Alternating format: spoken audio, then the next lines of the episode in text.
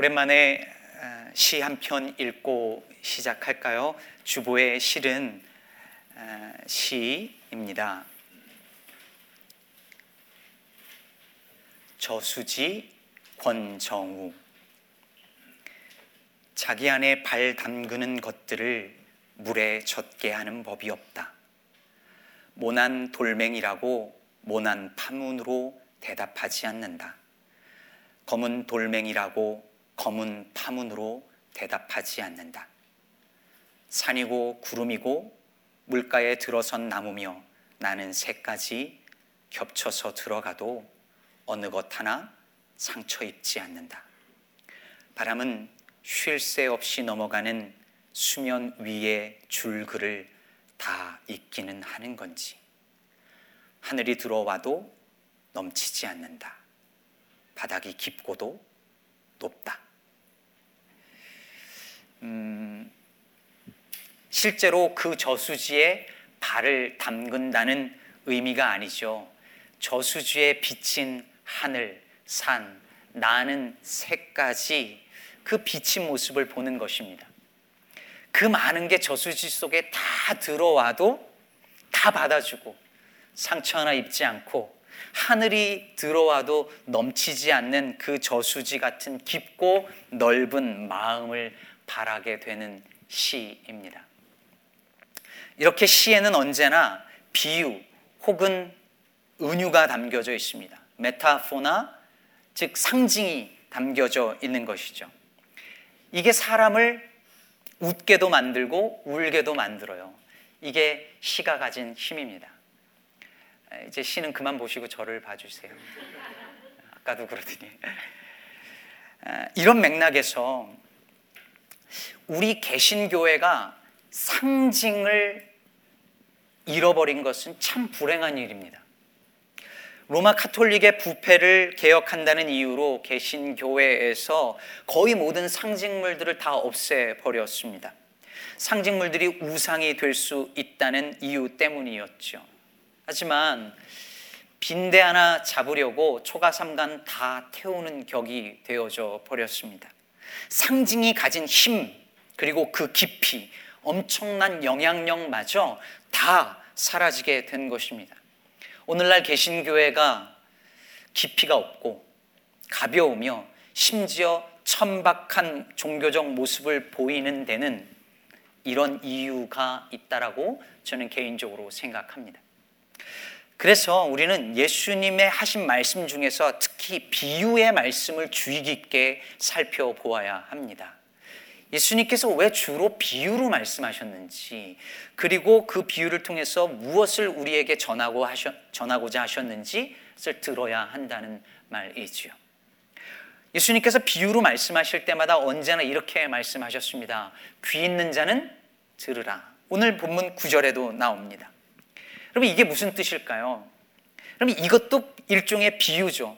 귀 없는 사람 없잖아요. 다 귀가 있습니다.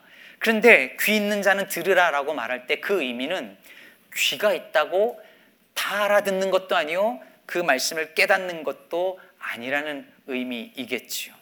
바로 여기 오늘 우리가 잘 아는 이 씨 뿌리는 비유의 핵심이 담겨져 있습니다. 교회 생활 웬만큼 하신 분들은 다 아는 비유잖아요. 이 비유는 예수님께서 바닷가에서 배에 타시고 사실은 호수까지요. 거기 모인 큰 무리들을 보면서 하신 말씀 중에 일부예요. 어떤 사람이 밭에 씨를 뿌리러 나갔습니다. 당시 유대인들은 이 보리나 보리 같은 이 농작물을 재배할 때 씨를 이렇게 심는 것이 아니라 한 움큼을 잡고 밭에다가 이렇게 흩뿌리는 방식을 사용했습니다. 그런데 이 좁은 밭에다가 씨를 뿌리다 보니 씨가 밭에만 떨어지는 옥토밭에만 떨어지는 게 아니었어요. 바람에 날려서 길가나 돌밭이나 가시떨기에 떨어지곤 했습니다. 이걸 너무 잘 알고 있었던 예수님께서 이것을 비유로 말씀하시는 거죠. 자, 길가에 떨어진 씨는 어떻게 됐죠? 새들이 와서 금방 먹어버렸습니다. 돌밭에 떨어진 씨는 어떻게 됐습니까? 흙이 얇으니까 싹이 떨어져서 씨가 떨어져서 싹이 낫기는 낫지만 해가 나니까 금방 타버리고 뿌리가 없으니까 금방 말라버렸죠. 가시떨기 위에 떨어진 씨는 어떻게 됐습니까? 가시 때문에 그 기운이 막혀서 자라지 못했습니다. 그리고 옥토, 즉 좋은 밭에 떨어진 씨는 100배, 60배, 30배 결실을 맺었다는 그런 이야기예요. 자, 예수님이 이제 바닷가에 배를 띄우고 거기 앉아서 큰 무리를 보면서 이 비유를 말씀하시고 귀 있는 자는 들으라 이렇게 하십니다. 거기 모인 사람들의 반응이 어땠을까요, 여러분? 이제 이야기를 하셨어요. 그럼 이제 사람들이 다 기다리는 거죠. 이게 무슨 뜻인지 이제 예수님이 풀어주시겠지 하고 다 기다리는 거예요. 한동안 침묵이 흘렀을 거예요. 근데 예수님이 귀 있는 자는 들으라. 그래 놓고 점점점 아무 말씀을 안 하시는 거예요. 풀어주셔야 되잖아요. 근데 아무 말씀을 안 하세요. 얘기가 거서 그냥 끝나버립니다. 유대인들 중에서 씨 뿌리는 거를 모르는 사람이 어디 있어요? 다 아는 얘기죠. 근데 그 얘기를 했을 때 뭔가 그 얘기를 한 이유가 있고 의미가 있을 텐데 그걸 안 얘기해 주시고 그냥 거기서 끝내셨어요. 여러분 제가 주보에다가 매 주일 시를 소개하잖아요. 그리고 밑에다가 약간의 그 제 단상을 적어 주니까 시가 좀 이해돼서 좋으시죠. 별 필요 없으면 안 적습니다. 근데 이게 시만 적어 놓으면 어떤 시는 이게 뭔 말이야 이러잖아요. 근데 예수님이 꼭 그렇게 하신 거예요. 비유를 얘기하셨어요. 그럼 얘기를 해 주셔야지 무슨 뜻인지. 그런데 거기 있는 무리들에겐 얘기 안 하고 제자들하고 따로 모였을 때의 이 비유의 뜻을 풀어주세요. 본문을 자세히 보면 아시겠지만 10절부터 23절은 제자들만 따로 모였을 때 그거를 설명한 내용입니다. 특히 18절부터는 이 비유의 의미들을 제자들에게 설명해 주세요. 예수님, 왜 제 비유로 설명하세요? 이게 무슨 뜻이에요? 라고 하니까 왜 비유로 말씀했는지, 그리고 이 비유의 뜻은 무엇인지 말씀해 주시는 그런 내용이에요. 자, 무슨 뜻이냐? 길가에 씨가 떨어졌다는 말은, 그리고 새가 먹었다는 것은 말씀이 마음에 뿌려졌는데, 악한 자가 와서 그것을 가져가 버렸다. 사탄이 와서 가져가 버렸다는 뜻이고, 돌밭에 뿌려졌다는 말은 말씀을 받고 기쁨으로 받긴 했는데 이게 뿌리가 약하니까 어려움과 고난이 오면 금방 넘어져 버리는 것을 의미하고 가시 떨게 떨어졌다는 말은 말씀을 듣기는 한데 세상 염려, 재물의 유혹 때문에 말씀이 막혀서 열매를 맺지 못한다는 뜻이랍니다. 그리고 마지막으로 좋은 땅에 떨어졌다는 것은 말씀을 듣고 깨닫는 사람인데 이런 사람은 100배, 60배, 최소한 30배의 결실을 맺는다. 열매를 맺는다. 이런 뜻이라고 풀어주십니다. 여러분, 이렇게 설명을 들으니까 알 것 같죠?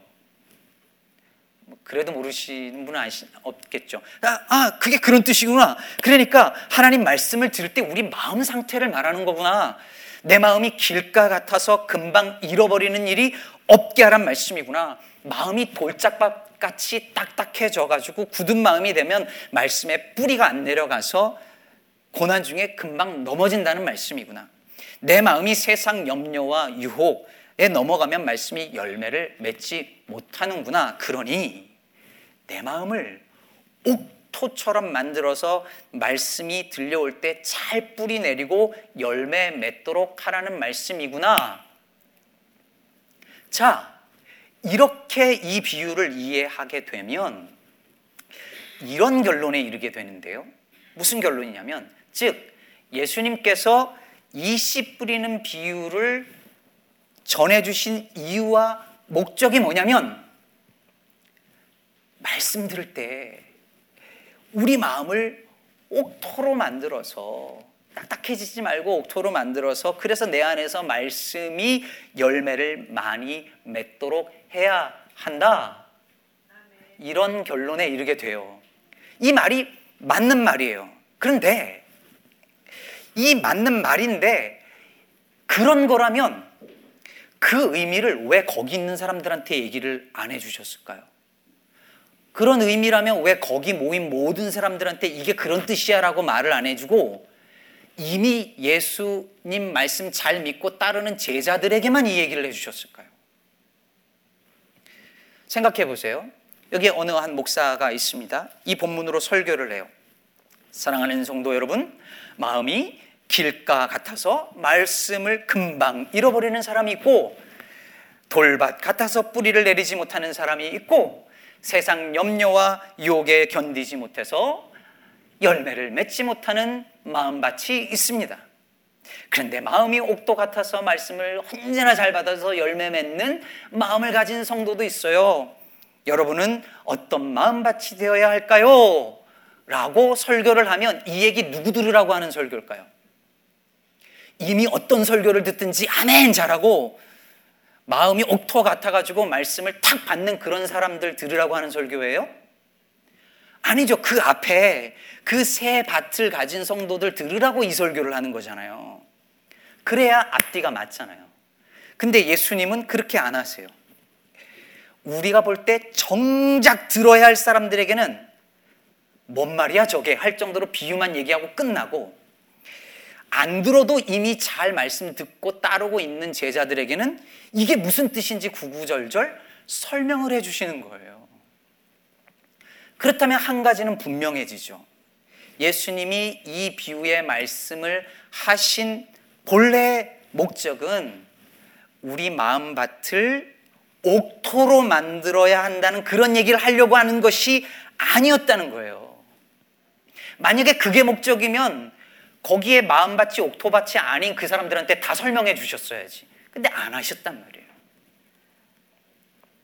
물론 우리 마음이 옥토처럼 좋은 밭이 되어야 한다는 것은 맞는 말이죠. 길가나 돌밭이나 가시떨기와 같은 마음 상태가 되면 안 됩니다, 여러분. 나중에 그런 관점에서 이 비유를 우리 교회에 적용해서 말씀을 전할 기회가 있을 거예요. 그런데 적어도 이 비유의 원래 목적, 핵심은 그게 아니에요. 그럼 뭘까요? 오늘 본문 18절에서 예수님께서 그런 즉, 씨 뿌리는 비유를 들으라고 하시고 이렇게 말씀을 이어가세요. 아무나 천국 말씀을 듣고 깨닫지 못할 때는 그러니까 씨를 뿌린다는 게 뭘, 뭐 한다는 뜻이라고요? 천국 말씀을 전하는 거죠. 뿌리는 거예요. 여러분, 예수님이 세상에 오셔서 계속 천국 복음을 전하셨어요. 씨를 뿌리셨어요. 하나님의 나라가 가까이 왔으니 회개하고 천국을 믿으라 계속 전하셨어요. 계속 씨를 뿌리셨어요. 그런데 하나님 나라의 복음을 그렇게 전했는데 어떤 일이 일어났나요? 하나님의 말씀이 여러 종류의 사람들에게 계속 전해졌을 때에 무슨 일이 일어났죠? 사람들이 다 예수님의 그 천국 복음을 듣고 회개하고 돌아섰나요? 아니죠. 복음을 받아들인 사람들은 절대적으로 소수였습니다. 제자가 되겠다고 나선 사람들은 그 수많은 무리들 중에 지극히 일부였습니다. 어떤 사람들은 말씀을 듣기는 했으나 금방 잊어버렸습니다. 어떤 사람들은 말씀을 듣고 솔깃해서 주님을 따르려고 했지만 조금 어려움이 생기자 금방 예수님에게서 돌아섰습니다. 어떤 사람들은 세상 사는 일이 더 급하고 더 중요하다고 가버렸습니다. 당시 유대인들은 메시아가 오면 세상을 다 뒤엎고 모든 유대인들이 그 메시아를 따를 거라고 다 그렇게 생각했어요. 그런데 예수님이 오셨는데 그게 아닌 거예요. 예수님이 전하는 복음은 모든 사람들이 다 따르지 않았습니다. 아니, 오히려 배척했습니다. 예수님을 거절했습니다. 아니 심지어 예수님을 십자가에 못 박아 죽였습니다. 겉으로 볼 때 예수님의 하나님 나라 운동은 분명한 실패였습니다. 바로 이게 오늘 예수님께서 이 씨 뿌리는 비유를 제자들에게 말씀해 주신 이유인 것입니다. 복음의 씨를 뿌릴 때는 그것을 받아들이는 사람보다 거절하는 사람이 훨씬 많다는 거예요. 이 비유만 봐도 몇 퍼센트가 말씀을 못 받았죠? 씨가 네 종류의 밭에 뿌려졌으니까 75%는 말씀을 받지 못합니다. 말씀의 그 씨가 4분의 3은 낭비되어져 버렸습니다. 실패처럼 보입니다. 그런데 바로 그게 하나님 나라 복음의 속성이라는 거예요. 받는 사람보다 거절하는 사람이 많고, 따르는 사람보다 피하는 사람이 많고, 예수님을 사랑하는 사람보다 배척하는 사람이 많을 거라는 거예요. 그걸 이상하게 생각하지 말라는 것입니다. 놀라지 말라는 것입니다. 두려워하지 말라는 것입니다. 복음을 전하면 반드시 이런 일들이 일어날 텐데 그걸 보고 놀라지 말라, 낙심하지 말라라고 주님께서 제자들에게 말씀하고 있는 것입니다. 왜 예수님이 굳이 하나님의 나라를 비유라는 방식으로 전하셨을까요? 비유라는 방법 자체가 하나님 나라 복음하고 되게 비슷해요. 생각해 보세요. 비유는 어려운 수수께끼 같은 거거든요. 근데 여러분, 수수께끼를 내면 맞추는 사람이 많을까요? 못 맞추는 사람이 많을까요? 맞추는 사람이 많으면 그건 수수께끼가 아니죠. 아니면 수준이 낮, 낮은 수수께끼거나. 못 맞추는 사람이 많아요. 복음도 그렇다는 거죠. 복음도 받아들이지 않는 사람, 깨닫지 못하는 사람이 훨씬 많습니다. 여러분, 오이디푸스의 신화 들어보셨죠? 테바이의 왕 라이우스가 그 왕비 사이에서 아들 오이디푸스가 태어났는데 이 아들이 태어나면 이 아들이 자기 아버지를 죽이고 어머니와 결혼할 것이라고 하는 신탁을 받아요. 그래서 이 라이오스 왕이 그 아들을 죽이라고 하는데 하인에 의해서 살아나잖아요. 실제로 오이디푸스가 이 신화 속에서 자기도 모르게 아버지를 죽이고 자기 어머니를 아내로 맞이해서 살죠. 그런데 이 잘 알려진 신화 속에 또 우리가 잘 아는 한 가지 이야기가 남겨져 있습니다.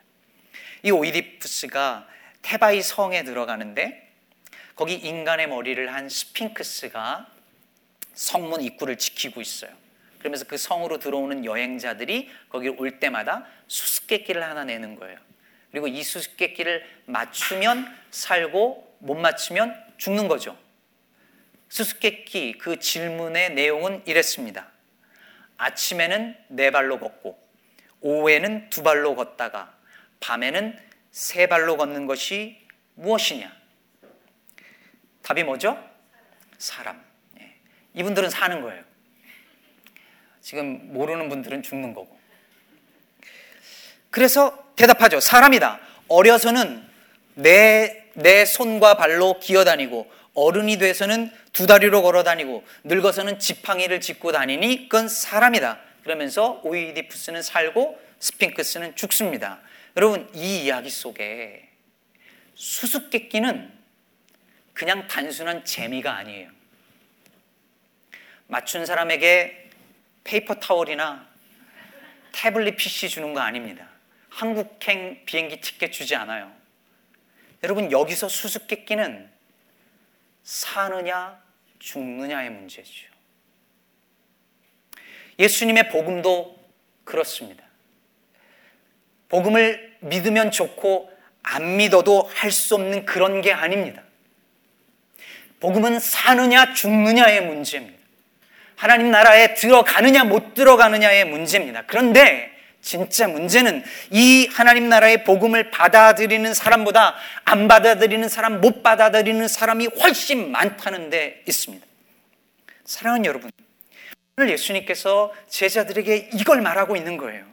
하나님의 나라 복음을 다수가 따르지 않는다고 놀라지 말라.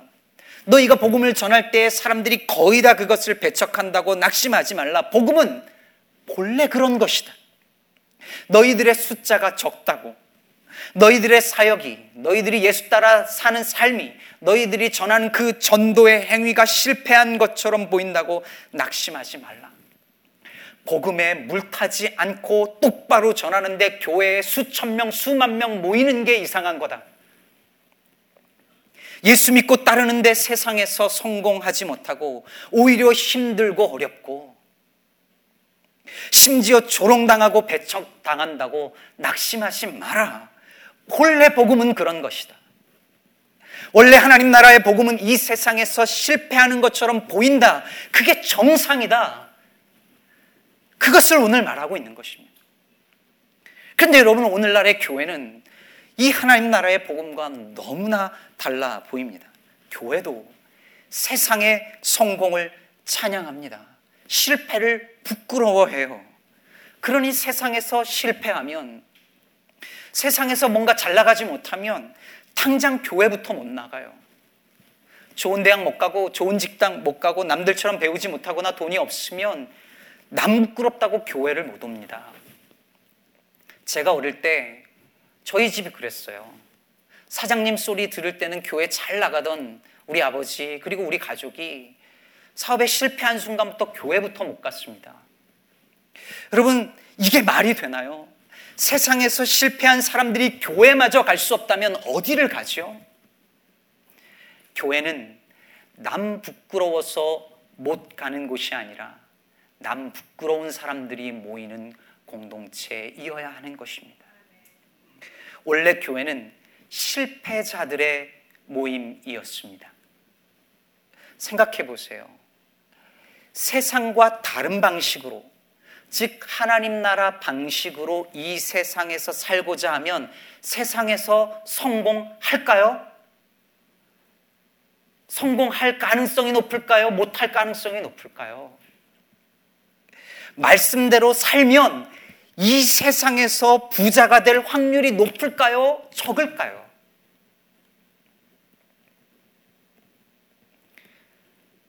대답이 없으시네요. 아는데 인정하고 싶지 않은 거죠. 그런 책이 있습니다. 나는 정직한 자의 형통을 믿는다. 여러분, 확률상 이 세상에서 정직한 자가 형통하고 부자가 되고 성공할 확률이 정말 높을까요? 아니요. 저는 실패할 확률이 잘 안 될 확률이 훨씬 높다고 생각합니다. 왜? 이 세상이 타락한 세상이기 때문에. 씨 뿌리는 자의 비유만 봐도 4분의 3은 실패입니다. 세상의 기준으로 보기에 그것은 분명히 실패입니다. 하나님의 나라 복음은 이런 것입니다. 전할 때 안 받아들이는 사람이 훨씬 많고 그 복음대로 살려면 세상에서 성공보다 실패할 가능성이 확률이 훨씬 높습니다. 이런 걸 안 알려주고 교회에서 이런 걸 안 알려주고 예수 믿으면 다 복받고 잘 된다고 가르쳤으니 자꾸 교회 다니다가 속았다 그러고 조금 믿다가 어려움 생기면 신앙 버리고 떠나고 그러는 거죠. 사랑하는 여러분, 제가 얼마 전 설교에서 지금 우리는 교회가 올라가는 시대가 아니라 내려가는 시대에 놓여 있고 내려가는 시대에 우리가 고민해야 할 것은 어떻게 하면 치고 올라갈 것이냐가 아니라 어떻게 하면 잘 내려갈 것이냐라고 말씀드렸습니다. 여러분, 교회가 올라가고 성장하던 시기에 교회는 열매를 거두는 일을 했습니다. 열매를 거두는 시기였어요. 막 거둬들였습니다. 그게 교회가 성장하던 시기에 교회의 할 일이었어요. 그러나 교회가 내려가고 내려가고 쇠락하는 시기에 교회가 우리가 할 일은 다시 씨를 뿌리는 것입니다. 묵묵히 씨를 뿌리는 거예요. 그 열매를 우리가 거두지 못해도 좋습니다. 지난 새벽 에도 한번 말씀을 드렸는데 우리가 저와 여러분이 교회를 위하여 하나님 나라를 위하여서 열심히 충성하고 평생 헌신하고 그리고 난 다음에 그 영광이 내게 돌아오지 않고 심지어 그 영광을 내가 내 눈으로 보지 못한다고 해도 여러분 여전히 충성하시겠습니까? 우리 기쁨의 교회를 위해서 나는 열심히 일하고 열매 거두는 일을 나는 보지 못하고 씨 뿌리는 일만 하다가 가는 한이 있다 하더라도 사랑은 여러분 씨 뿌리시겠습니까? 이게 오늘 본문이 우리에게 주는 도전인 것입니다. 그런데 사랑하는 여러분, 오늘 이 주님의 비유에 놀라운 사실이 한 가지가 남아 있어요. 그게 뭐냐면 씨가 네 군데 떨어져서 몇 군데 씨가 온전히 싹을 내고 열매를 거뒀죠? 한 군데. 근데 그 한 군데서 거두는 열매가 100배, 60배, 최소 30배라는 거예요. 이게 뭘 의미할까요? 비록 적은 무리의 제자들이지만 비록 세상에서 실패하고 겨우 건진 사람들인 것 같지만 하나님이 바로 그런 사람들을 통하여서 세상의 기준으로는 이해할 수 없을 만큼 크고 놀라운 하나님의 일들을 이루신다라는 약속인 것이죠. 그 바닷가에 모인 수많은 그 무리들이 아니라 예수님을 따르겠다라고 나선 그 소수의 제자들을 통하여서 하나님께서 큰 열매를 맺으시겠다라고 하는 말씀을 오늘 보여주고 있는 것이고 이게 하나님의 나라 원리라고 하는 것입니다. 사랑하는 여러분, 세상에서 잘 나가는 사람들 보며 부러우십니까? 나는 왜 이 나이에 이만큼, 이만큼밖에 못 살까? 부끄럽거나 혹은 젊은이들 남들처럼 더 잘 살지 못하는 것에 대한 두려움이나 염려가 있습니까? 혹시라도 그렇다면 여러분 그것은 복음에 대한 모욕입니다. 여러분 안에 심기어진 하나님 말씀에 대한 모독입니다. 저와 여러분 안에 천국의 복음이 심기어졌습니다. 세상의 그 무엇과도 비교할 수 없는 큰 하나님의 나라가 우리 안에 자라고 있습니다. 마침내 30배, 60배, 100배의 결실을 맺게 될 하나님 나라의 씨앗이 우리 안에서 자라고 있는다는 것을 믿는다면 무엇을 부끄러워하겠습니까? 무엇이 부럽습니까? 오히려 자랑하고 기뻐해야 하지 않겠습니까? 말씀을 맺을 텐데요. 저희 교회 일대 목사님이신 김주용 목사님이 씨를 뿌리셨으니 이대 목사로 부임한 저는 열매를 거두면 얼마나 좋을까요?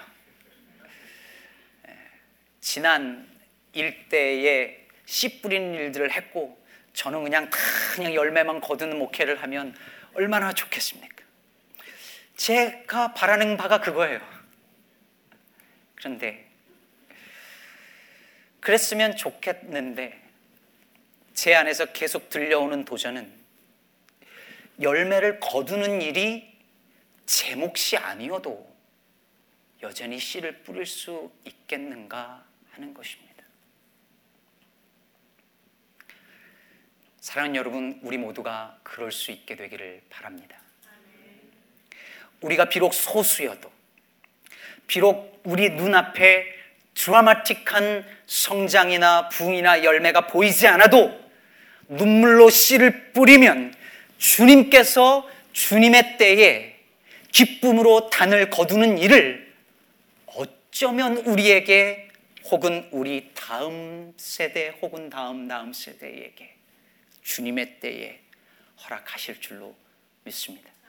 그것을 믿고 묵묵히 여전히 복음의 씨를 뿌리며 복음에 합당한 삶을 살아가는 저와 여러분, 우리 시카고 기쁨의 교회 공동체 되기를 주님의 이름으로 축복합니다.